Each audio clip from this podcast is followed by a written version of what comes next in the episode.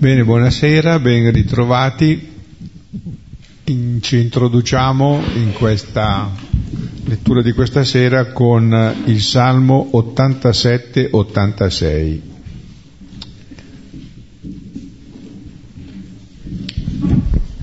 Lo leggiamo a due cori, cominciamo qui col coro alla mia destra e poi gli altri rispondono. Salmo molto breve ma molto incisivo, molto importante, pieno di, di allusioni e di affermazioni fondamentali. Nel nome del Padre, del Figlio e dello Spirito Santo. Amen. Le sue fondamenta sono sui monti santi. Il Signore ama le porte di Sion più di tutte le dimore di Giacobbe. Di te si dicono cose stupende, città di Dio. Ricorderò Rab e Babilonia fra quelli che mi conoscono. Ecco Palestina, Tiro ed Etiopia, tutti là sono nati.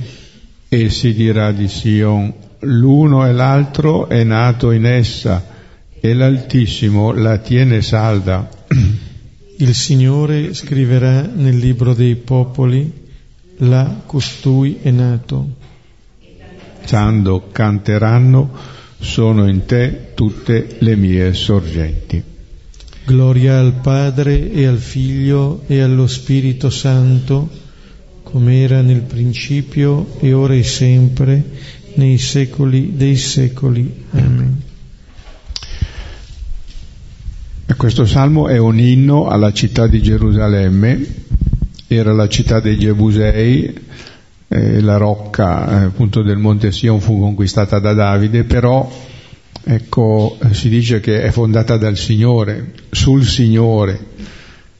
E Isaia diceva che il Signore ha fondato Sion e in essa si rifugiano gli oppressi dei popoli perché ecco, dopo le lunghe traversie del popolo, eh, prima eh, uscito dall'Egitto, poi arrivato in terra di Cana, poi ecco, al, dopo con l'esilio era tornato, ha ricostruito, quindi c'è tutta una serie di vicende e dice eh, però di, di, te si dicono cose stupende, città di Dio. Queste cose stupende non sono soltanto il fatto che gli israeliti sono tornati, hanno ricostruito la loro capitale, hanno ricostruito la, eh, il, loro, il loro tempio, ma si dice che in questa città confluiranno tutti i popoli, diventerà la città di tutti i popoli, cioè tutti i popoli diventeranno cittadini di questa città e si elenca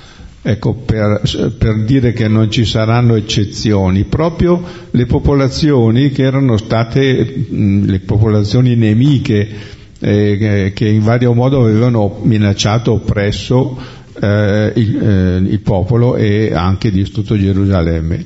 E si dice che questi, questi popoli, tra, nemici tradizionali ma anche gli altri, sono convocati e sono iscritti, diciamo, all'anagrafe di Gerusalemme, non solo come cittadini onorari, ma tutti sono là, sono nati là. E questo è un raccordare tutti i popoli alla promessa di eh, Abramo, in cui in te saranno benedetti tutti i popoli della terra, e questa benedizione viene fuori da Gerusalemme, che è il luogo dove Dio ha posto la sua dimora e, e si dirà appunto l'uno e l'altro è nato in, è nato, eh, in essa. E queste popolazioni quindi eh, confluiranno o avranno questa cittadinanza. E alla fine dice, sono in te tutte le mie sorgenti, danzando canteranno. Questa, questo fatto di, di scoprirsi cittadini di Gerusalemme provocherà una grande gioia che ehm, queste sorgenti richiamano una visione di Ezechiele, il quale certo, il profeta Ezechiele, che a un certo punto eh, ebbe una visione, vide uscire eh, dal Tempio un, uh, un, fiume, un corso d'acqua che diventava sempre più profondo e, e che scorreva poi sulla terra dava appunto eh, possibilità di, di, di, sviluppare i prodotti della terra, e poi lungo sua, le sue sponde eh, crescevano degli alberi che davano frutto ogni anno e le cui foglie guarivano, erano una medicina per i popoli. Quindi è sempre una visione ecco, di vita e di salvezza. Allora, detto questo, ecco in che rapporto ecco, questo salmo con quello che Gesù adesso vedremo, che entra in Gerusalemme e piange. Hm? E, piange su una città in cui sono radunati tutti i popoli. Quindi non piange solo sugli israeliti che abitano a Gerusalemme, piange su tutti, quindi anche su di noi discendenti di quei popoli in qualche modo e, e su ciascuno di noi e vedremo perché. Bene, questo salmo ci introduce appunto, eh, come diceva Beniamino, al brano di, eh, di Gesù che si avvicina a Gerusalemme, Luca 19, da 41 a 44 Ecco, ci troviamo eh, nel capitolo che è cominciato con eh, eh, Gesù che ha visitato Zaccheo, quindi eravamo in Gerico, lì avevamo detto un po' la, mm, eh, l'avvicinamento graduale di Gesù a Gerusalemme, dove appunto si compie quello che è il suo viaggio eh, si compie quello che è la sua vita, il senso della sua vita e eh, aveva fatto precedere questo ingresso dalla parabola eh, delle mine, eh, quando si parlava di questo eh, nobile che era andato a prendere la, mm, la, la regalità e poi era tornato anche ehm, non, ehm, non accolto da tutti. E dopo aver raccontato quella parabola, ecco che si narra un ulteriore avvicinamento. E dopo Gerico, Betfage e Betania. E Gesù che chiede ai suoi che vadano a sciogliere l'asinello su cui stenderanno i loro mantelli, su cui Gesù siederà. E allora le folle acclameranno la regalità di Gesù e questo è un po' il modo con cui Gesù risponde a quella che era la domanda su quando verrà il regno di Dio e Gesù non risponde tanto sul quando, o meglio risponde al quando rispondendo sul come. Cioè il fatto che il re venga così è il regno di Dio. Gesù sull'asinello, Gesù e l'asinello che portano gli uni i pesi e degli altri diventa una figura anche di Cristo, ci dice che quando noi accogliamo il regno che viene così, quello è il giorno. Allora eh, che il regno venga non dipende da Gesù. Gesù è, è lì, dipende da noi accogliere questo Gesù. E allora se lo accogliamo per come viene, il quando è adesso. E mm, di fronte a questo, a questo Gesù che arriva con l'asinello, mentre la folla lo acclama, alcuni dei farisei eh, dicono a Gesù di rimproverare i suoi discepoli. E Gesù dice, parlerà, grideranno le pietre. Ecco, il brano di questa sera, questi versetti che adesso andiamo a leggere, eh, ci illustrano un ulteriore appunto avvicinamento e un ulteriore chiarimento eh, di questo re, che ci viene dipinto in maniera sempre eh, più ravvicinata. Allora siamo al capitolo diciannovesimo di Luca, versetti 41-44.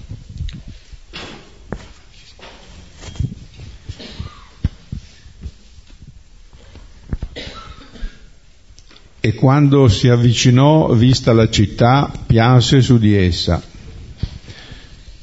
dicendo, se anche tu avessi conosciuto in questo giorno le cose per la pace, ma ora sono state nascoste ai tuoi occhi. Perché verranno giorni su di te e ti cingeranno i tuoi nemici di trincee e ti accerchieranno e ti opprimeranno da ogni parte e livelleranno te e i tuoi figli in te, e non lasceranno pietra su pietra in te, proprio perché non conoscesti il momento della tua visita. Ecco, questo è un ulteriore passo che ci presenta l'Evangelista di Gesù che si reca a Gerusalemme. L'abbiamo visto dal capitolo 9 al versetto 51, Gesù che indurisce il suo volto verso Gerusalemme, che si reca appunto a Gerusalemme a rivelare nel suo volto il volto del Padre, indurito appunto nella misericordia, eh? non nell'indurimento, nella, eh, nella cattiveria, ma esattamente il contrario. E qui eh, è come se eh, in un certo senso eh, questi versetti fanno un po' uno zoom sul volto di Gesù, eh, fino a vedere il pianto di Gesù.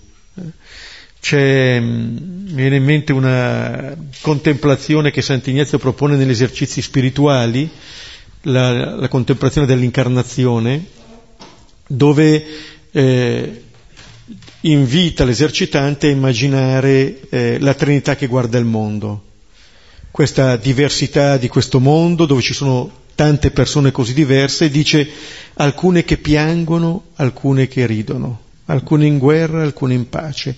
Cioè è uno sguardo che arriva su ogni persona.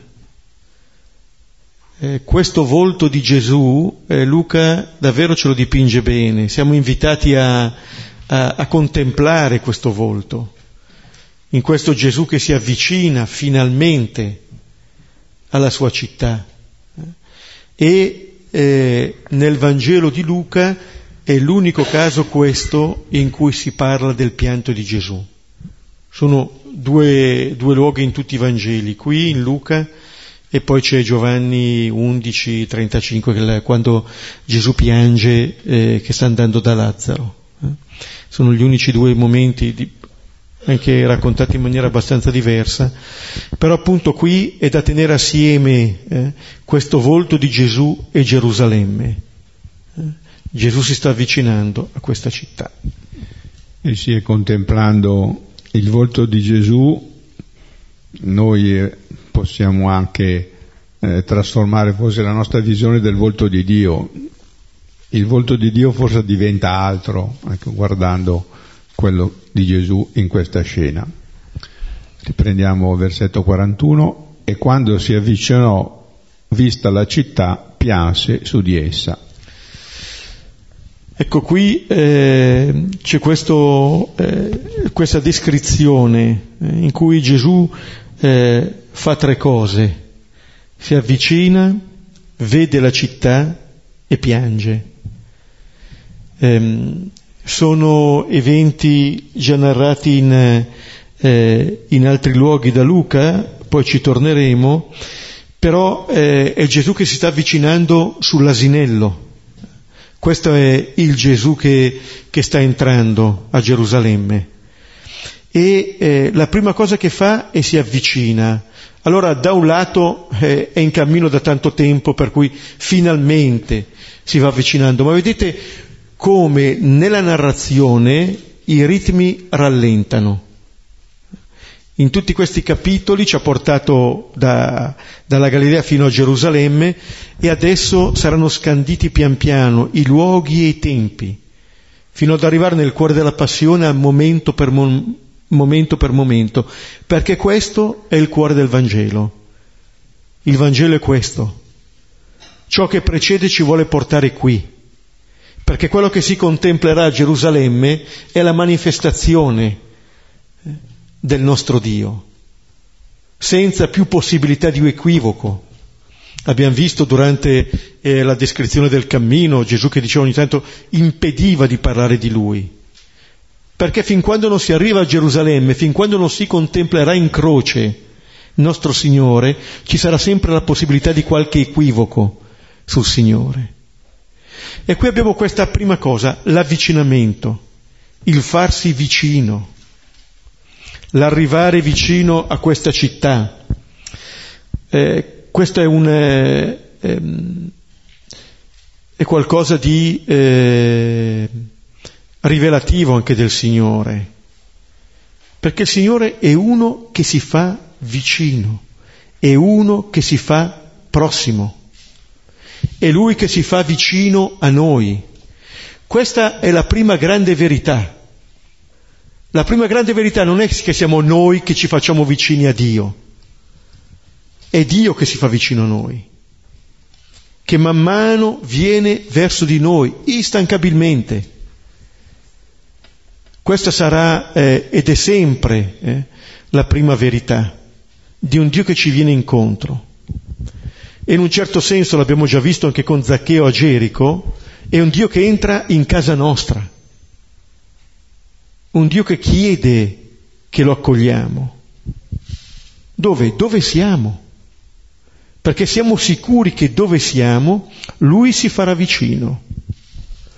Sono un po' anche gli stessi verbi della parabola del buon samaritano, anche in Luca 10 e in Luca 7, quando Gesù incontra il, la processione del, fu, eh, funebre del, del figlio della vedova di Nain.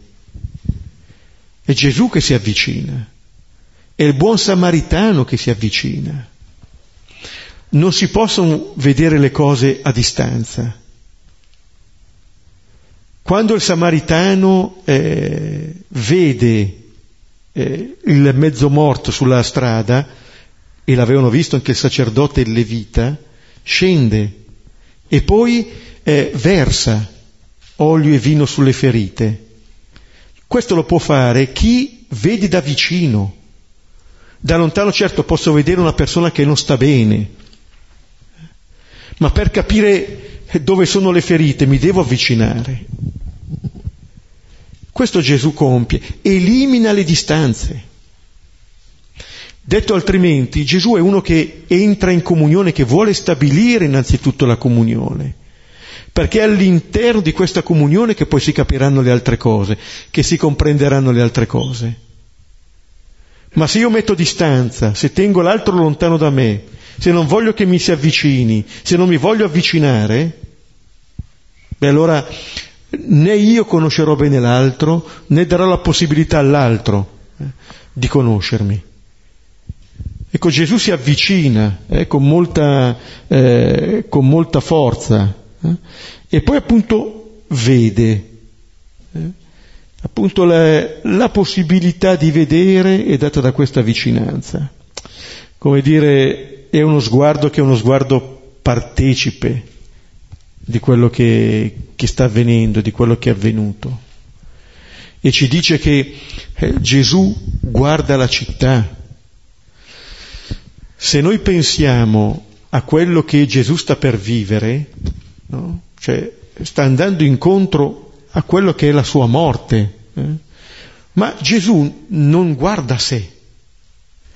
Gesù in quel momento sta guardando la città, non sta guardando cosa lo aspetta, sta guardando chi lo sta aspettando. Eh, mi viene in mente eh, a questo proposito eh, quello che, mm, che, scrive, che ha scritto Frère Christian de Chergé, questo eh, monaco, trappista, francese a Tiberini in Algeria, appunto nel 96 ucciso con altri suoi compagni. E, mm, quando vanno i terroristi, eh, e gli chiedono di darle medicine, di mandare Luke, un medico trappista, a, a medicare i suoi feriti e poi gli, gli fa un'altra richiesta. E lui annota sul suo diario, ricordando quell'episodio, che mm, eh, a un certo momento questo terrorista gli ha detto eh, devi darmi queste cose, non hai scelta. E io gli ho detto tre volte no, perché avevo aveva una scelta, eh? Ma motiva perché doveva, eh, era responsabile dei suoi fratelli ed era responsabile di quel fratello che aveva di fronte, che aveva diritto di scoprire lui qualcosa di diverso rispetto a quello che conosceva. Cioè nel momento in cui uno viene minacciato, invece di preoccuparsi di sé, si preoccupa di chi lo sta minacciando, che forse non si conosce ancora bene, e gli dice quella parola perché si ravveda. Gesù sta facendo questo, sta guardando Gerusalemme, la guarda, perché sa che cosa può avvenire a Gerusalemme. Eh? Questo è lo sguardo del Signore. È uno sguardo che appunto eh, vede fuori, vede fuori. Noi spesso già facciamo fatica a vedere fuori perché filtriamo, altre volte non vogliamo nemmeno vedere. Eh? Magari abbiamo gli occhi aperti ma abbiamo lo sguardo altrove, fisso eh, dentro. E l'altra cosa è che piange eh, su di essa. Allora Gesù si avvicina, Gesù guarda la città, Gesù piange su di essa. Mm? Eh, il termine che qui usa Luca è un termine che dice di un pianto forte, eh? un pianto che si vede e si sente. Per darvi l'idea è lo stesso termine che Giovanni userà per la Maddalena al sepolcro. Quello che invece usa Giovanni per Gesù e, e Lazzaro è un versare lacrime, non tanto il, il singhiozzo. Qua è un pianto forte quello di Gesù. E il lettore del Vangelo è invitato a contemplare questo sguardo. E se è vero, come dice Gesù nel Vangelo di Giovanni, che chi vede lui vede il Padre, noi siamo invitati attraverso questo versetto a contemplare un Dio che piange, che piange su di essa, su Gerusalemme. Per cui appunto come guarda fuori non è tanto preoccupato di se sta piangendo su Gerusalemme, così come nella passione, lo troveremo al capitolo 23, dirà alle donne che lo seguono, figlie di Gerusalemme, non piangete su di me, ma piangete su voi stesse e sui vostri figli. Eh? Allora non cerca tanto di attirare l'attenzione, però è vero che questo pianto dice della partecipazione di Gesù, Sappiamo bene, forse anche per esperienza, quante cose entrano in un pianto. Forse anche in uno stesso momento non si piange solo per una cosa. È quel tipo di espressione, di comunicazione molto forte in cui forse le parole non riuscirebbero a dire Possono essere lacrime di gioia, siamo reduci, non molti giorni fa qualcuno dei presenti era a Roma all'ordinazione di due giovani gesuiti e quando sono venuti a scambiare la pace si vedeva, comunicavano. Eh? Ecco, qui eh, è un pianto diverso, ma per dire che quante cose possono entrare in questo pianto? Quante cose? E Gesù è una persona che aveva visto anche il pianto sul volto degli altri. Ricordavo prima la vedova di Nain al capitolo 7, a cui Gesù dice non piangere, smetti di piangere. Cioè Gesù è uno che ha pianto, ma è uno che anche ha visto piangere. Quello che Isaia poi riprenderà anche questa immagine, un po' l'Apocalisse, eh, di questo banchetto finale di un Dio che terge le lacrime dagli occhi. Però appunto questo, eh, questo dolore, questa partecipazione prende qui Gesù. Eh? Questo pianto, unica volta che appunto appare in Luca. E piange perché? Eh, piange su di essa perché sa che cosa attende questa città. Gesù qui non è colpito dal proprio dolore, è colpito da, eh, dalla sofferenza eh, che questa città vivrà. Quando si vuol bene ad una persona, non vogliamo che quella persona soffra.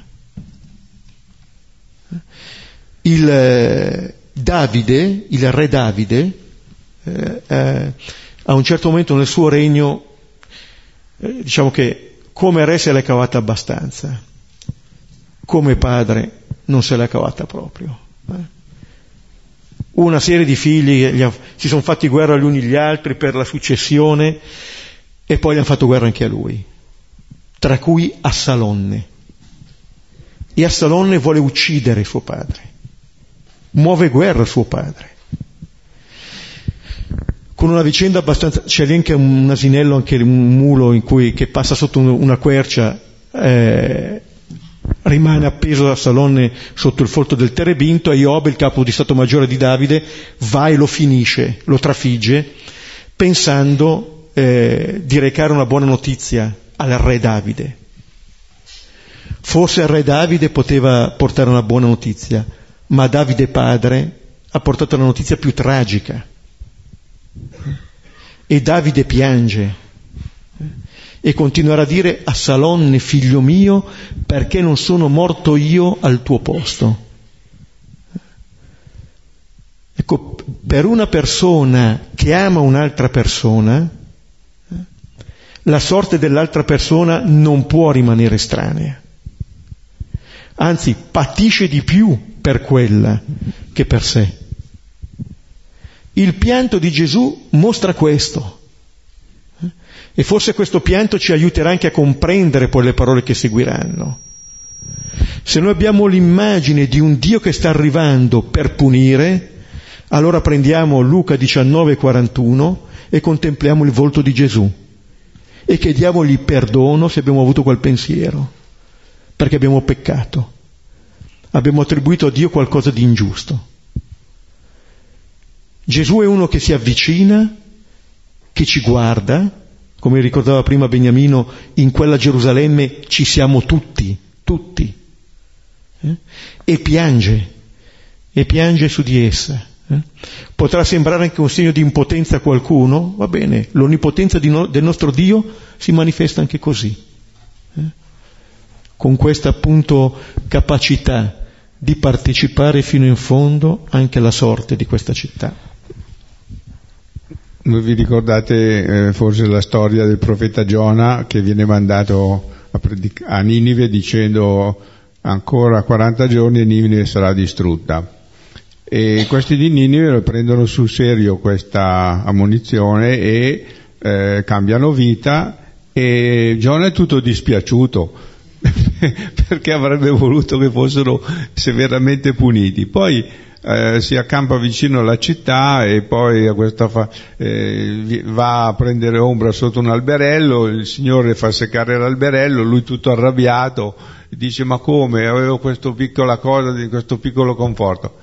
E lui dice, ma tu ti arrabbi tanto perché è seccato il... Eh, eri pronto a, a lasciar morire, eri contento che io sterminassi una città con centinaia di migliaia di abitanti e con tanti bambini che non sanno ancora distinguere la destra dalla sinistra. Questo è proprio il contro, l'antitipo, eh, l'antitipo di una mentalità che qualche volta noi ci, ci trascina. Sì, sì. Questo che ci viene a fare venire in mente, la profonda continuità tra il brano della volta scorsa e, e questo, come dire, quel Gesù sull'asinello eh, è quel Gesù che sta piangendo adesso. Eh? Questa è, la, è quel re così, eh? umile, mite. Eh? Questo è il re che sta entrando. Versetto 42, dicendo, se anche tu avessi conosciuto in questo giorno le cose per la pace, ma ora sono state nascoste ai tuoi occhi. Ecco, Gesù eh, vede la città, eh, ma la città sembra essere cieca. È la città che non riconosce questo Gesù. L'ultimo segno che Gesù ha compiuto era il capitolo diciottesimo, prima di entrare in Gerico, la guarigione del cieco. Ecco, si dice quando gli fu vicino, ancora una volta, quando gli fu vicino, gli domandò, che vuoi che io faccia per te? E gli rispose, Signore, che io riabbia la vista. Lui ci vede di nuovo e comincia a seguirlo lodando Dio.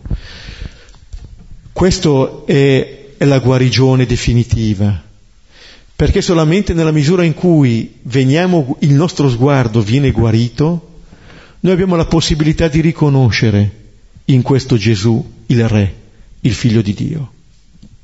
Altrimenti non lo riconosceremo. È quello che Gesù dice, se tu avessi conosciuto in questo giorno, in questo giorno. Vedete ancora una volta, questa è la risposta al quando. La risposta al quando è oggi, nella misura in cui io riconosco questo Gesù. Ma non tanto lo riconosco con la testa, la mitezza, l'umiltà del cuore, la pace, eh, si comprendono con la vita, ne facciamo esperienza, ci accorgiamo subito hm, di queste cose. E eh, che, eh, quello che Gesù eh, di fatto qui sta dicendo, e sta predicendo a, a Gerusalemme la stessa cosa che ha detto per sé. Gesù ha predetto la propria passione, morte e risurrezione. Qui lo sta dicendo per Gerusalemme, la passione e la morte. Gerusalemme non risorgerà, eh? sarà distrutta.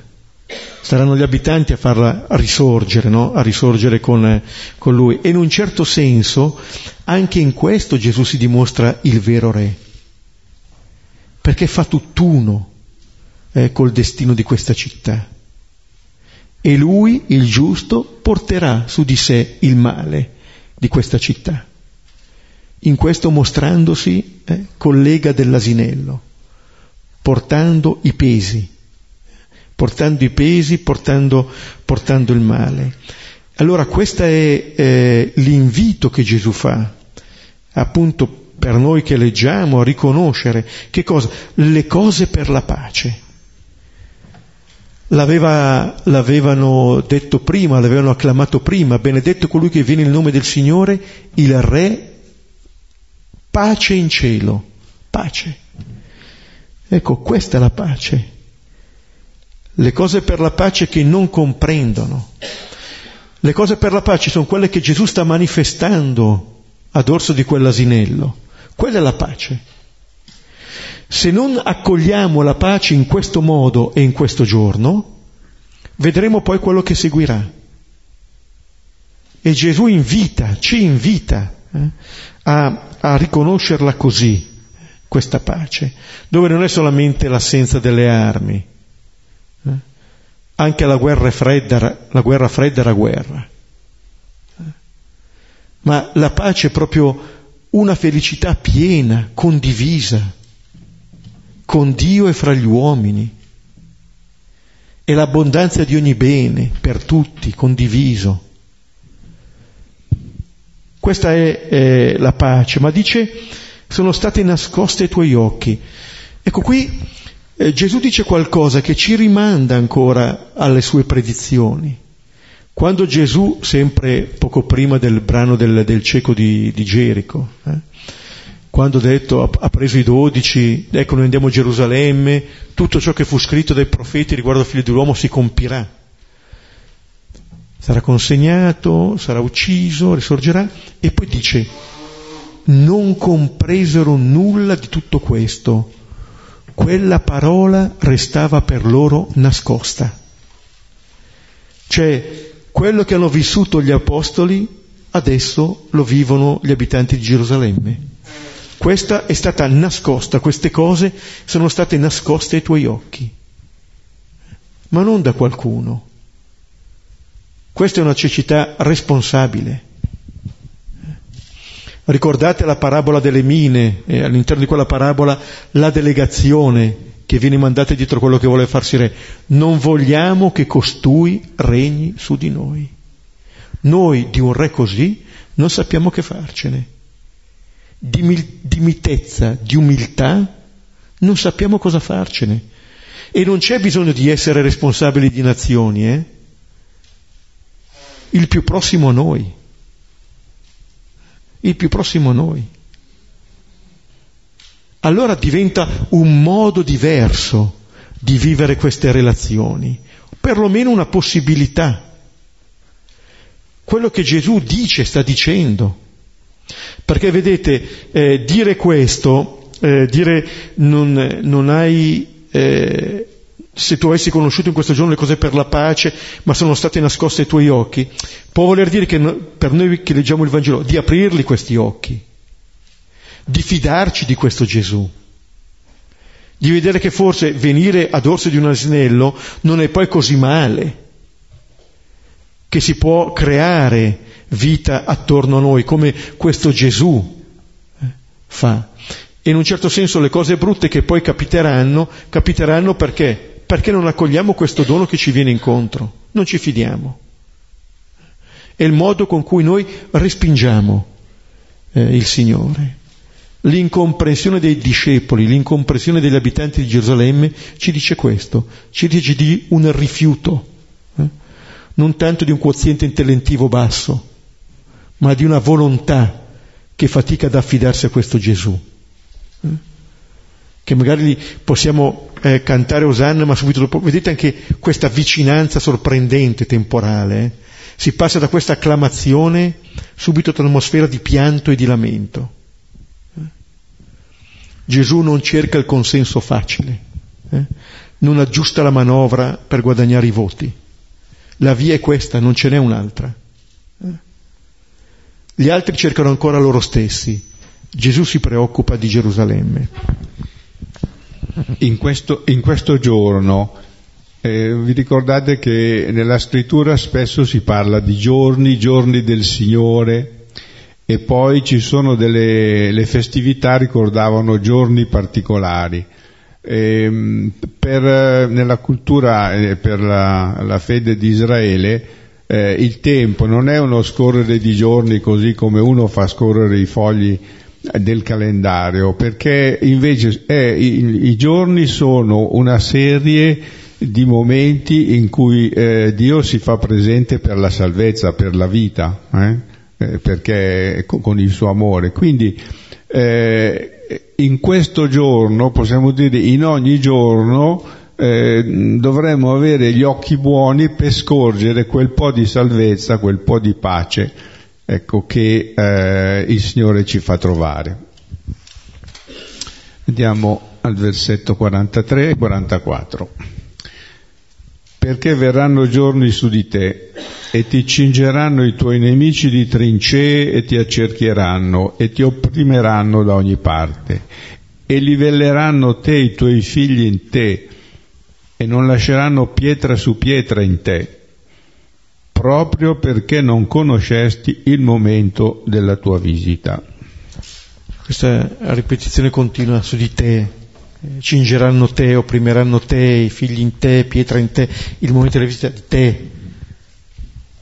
È come se eh, con Gerusalemme ogni lettore venisse interpellato da queste parole di Gesù, eh, che sono quella che eh, per i profeti era una minaccia, ma appunto quelle minacce ne abbiamo parlato più volte, no? che hanno, eh, colgono il loro obiettivo nella misura in cui non si realizzano.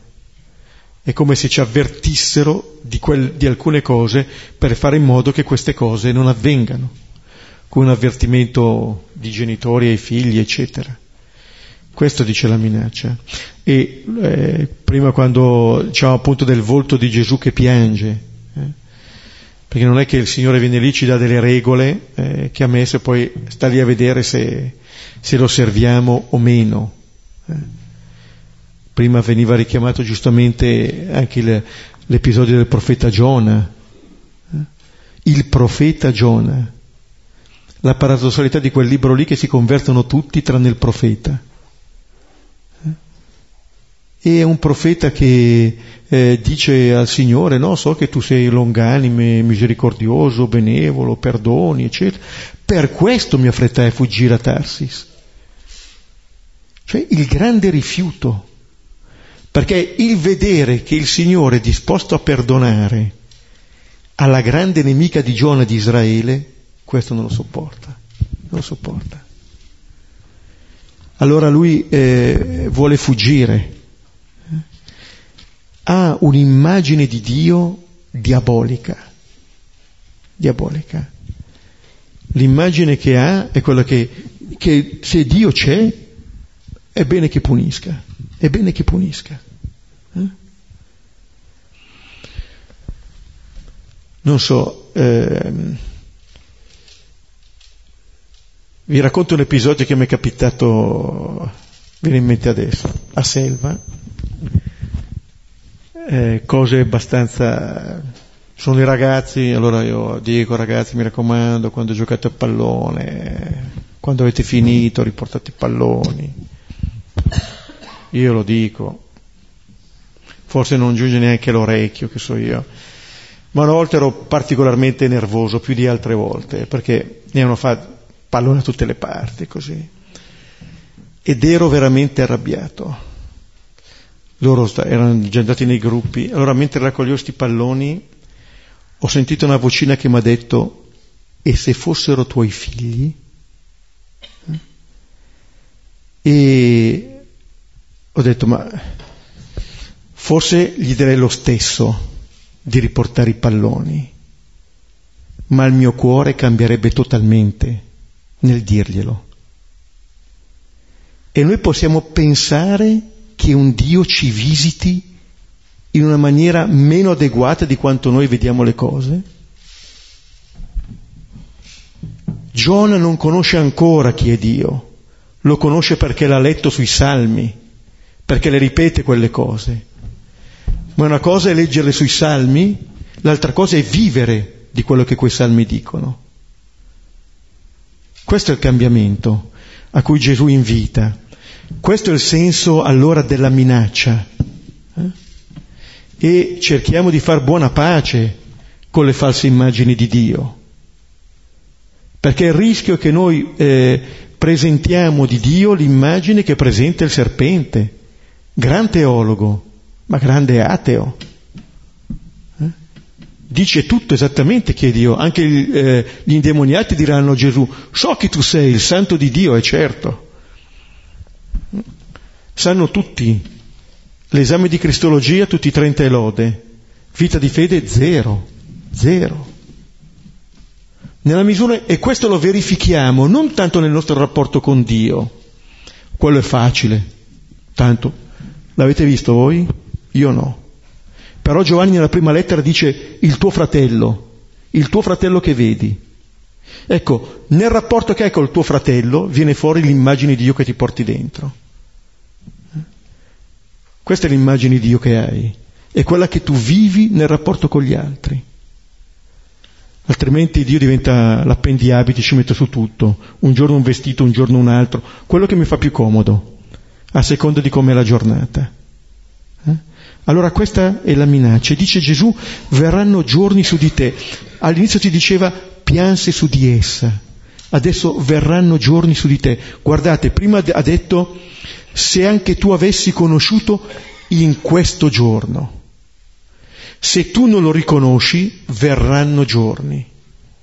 Cioè la possibilità che ci riscatta dai giorni che verranno e che conosciamo bene purtroppo, è invece riconoscere quel giorno. Se noi riconosciamo che il nostro Dio ci visita così, allora non verranno gli altri giorni. Certo, noi possiamo pensare alla distruzione di Gerusalemme, che spiega questo, benissimo e anche alla prima distruzione. Benissimo. Ma possiamo anche vederla in maniera molto più quotidiana questa guerra qui. Eh? E questi giorni seguono perché in questo giorno noi non accogliamo questo Gesù. Ma d'altra parte questo ci dice che se noi accogliamo in questo giorno Gesù, cambia la nostra prospettiva, cambia la nostra prospettiva lo sguardo di Fre Cristian, che non vede un nemico, ma vede un fratello, ha cambiato completamente prospettiva. Ha preso su di sé lo sguardo di Gesù. Vengono e, e poi cosa dice? Dice che eh, ci sarà questa, questa guerra perché non hai conosciuto il momento della tua visita, cioè di quando sei stata visitata. Il Signore è uno che visita, visita continuamente. Questo in un certo senso è, è, è la sfida positiva, bella da accogliere. Il Signore ci visita quando? Oggi, oggi devo fermarmi a casa tua, dice Zaccheo, non domani, oggi. E allora cosa devo fare? Posso dirgli di sì e posso accoglierlo. E questo nel Vangelo di Luca è dall'inizio. È al primo capitolo che Zaccaria dirà benedetto Signore che ha visitato il suo popolo, lo ha visitato.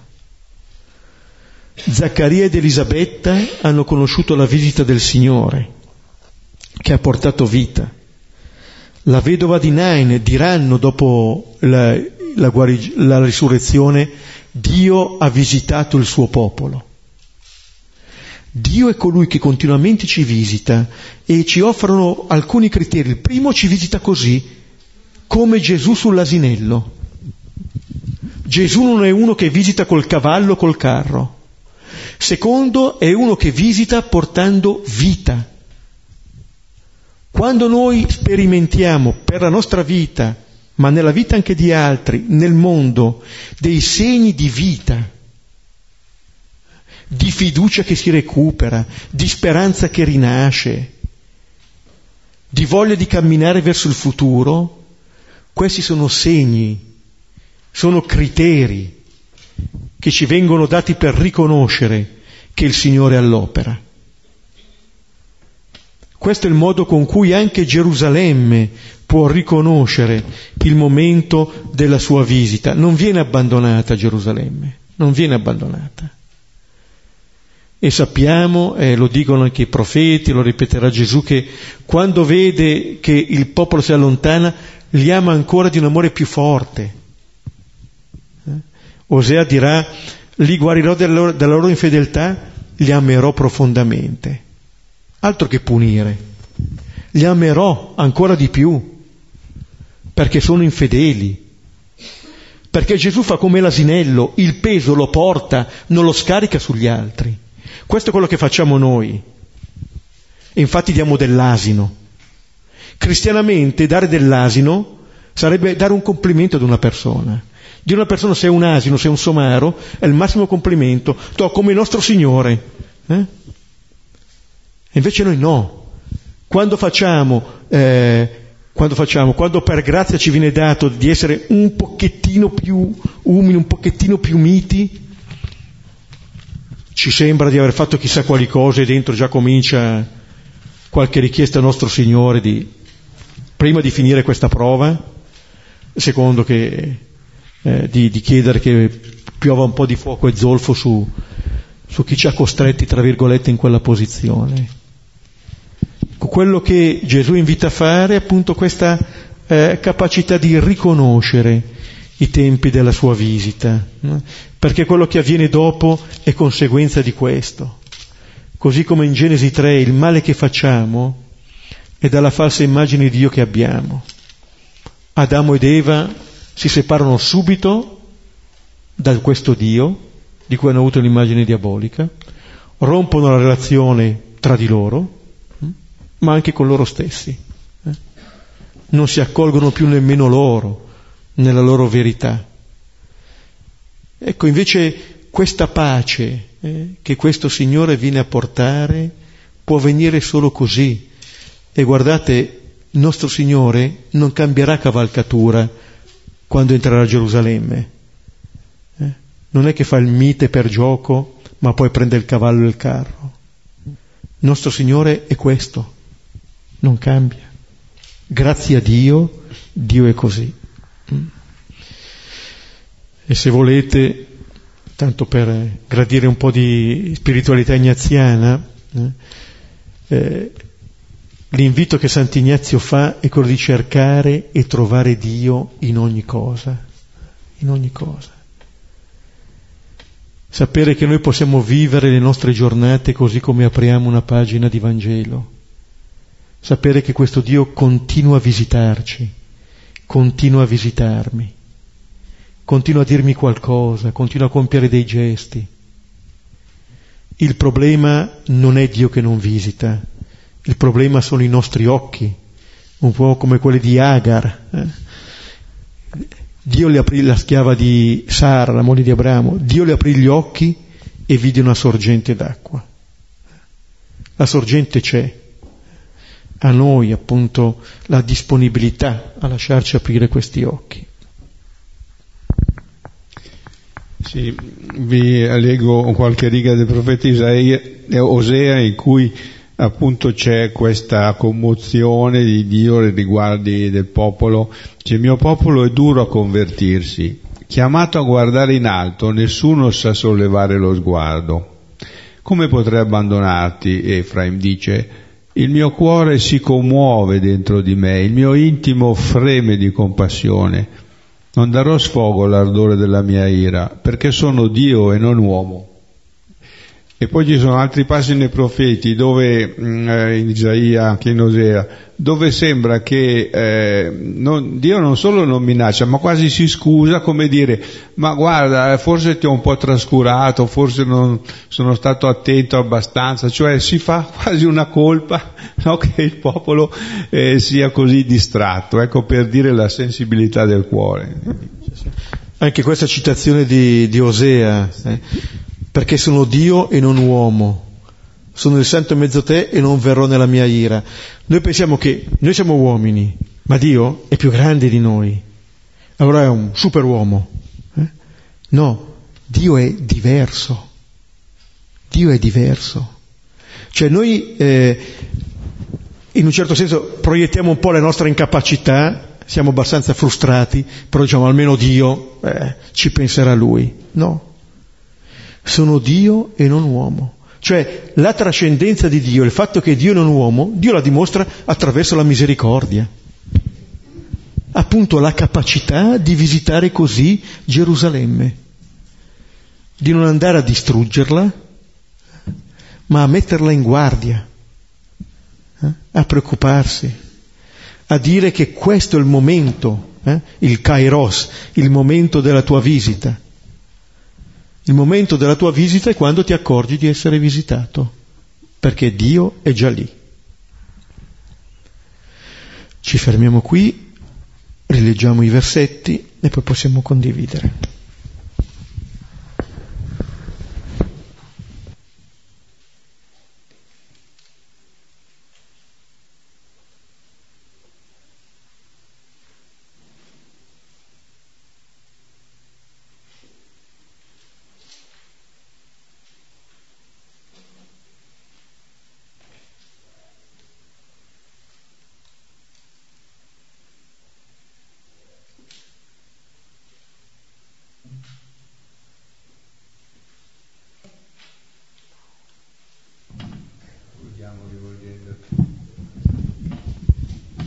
Padre di tutti, Padre nostro che sei nei cieli, sia santificato il tuo nome, venga il tuo regno, sia fatta la tua volontà, come in cielo e così in terra. Dacci oggi il nostro pane quotidiano e rimetti a noi i nostri debiti come noi li rimettiamo ai nostri debitori. Non ci abbandonare alla tentazione, ma liberaci dal male. Amen. Nel nome del Padre, del Figlio e dello Spirito Santo. Ci vediamo martedì prossimo, eh, sempre alle 9. Arrivederci.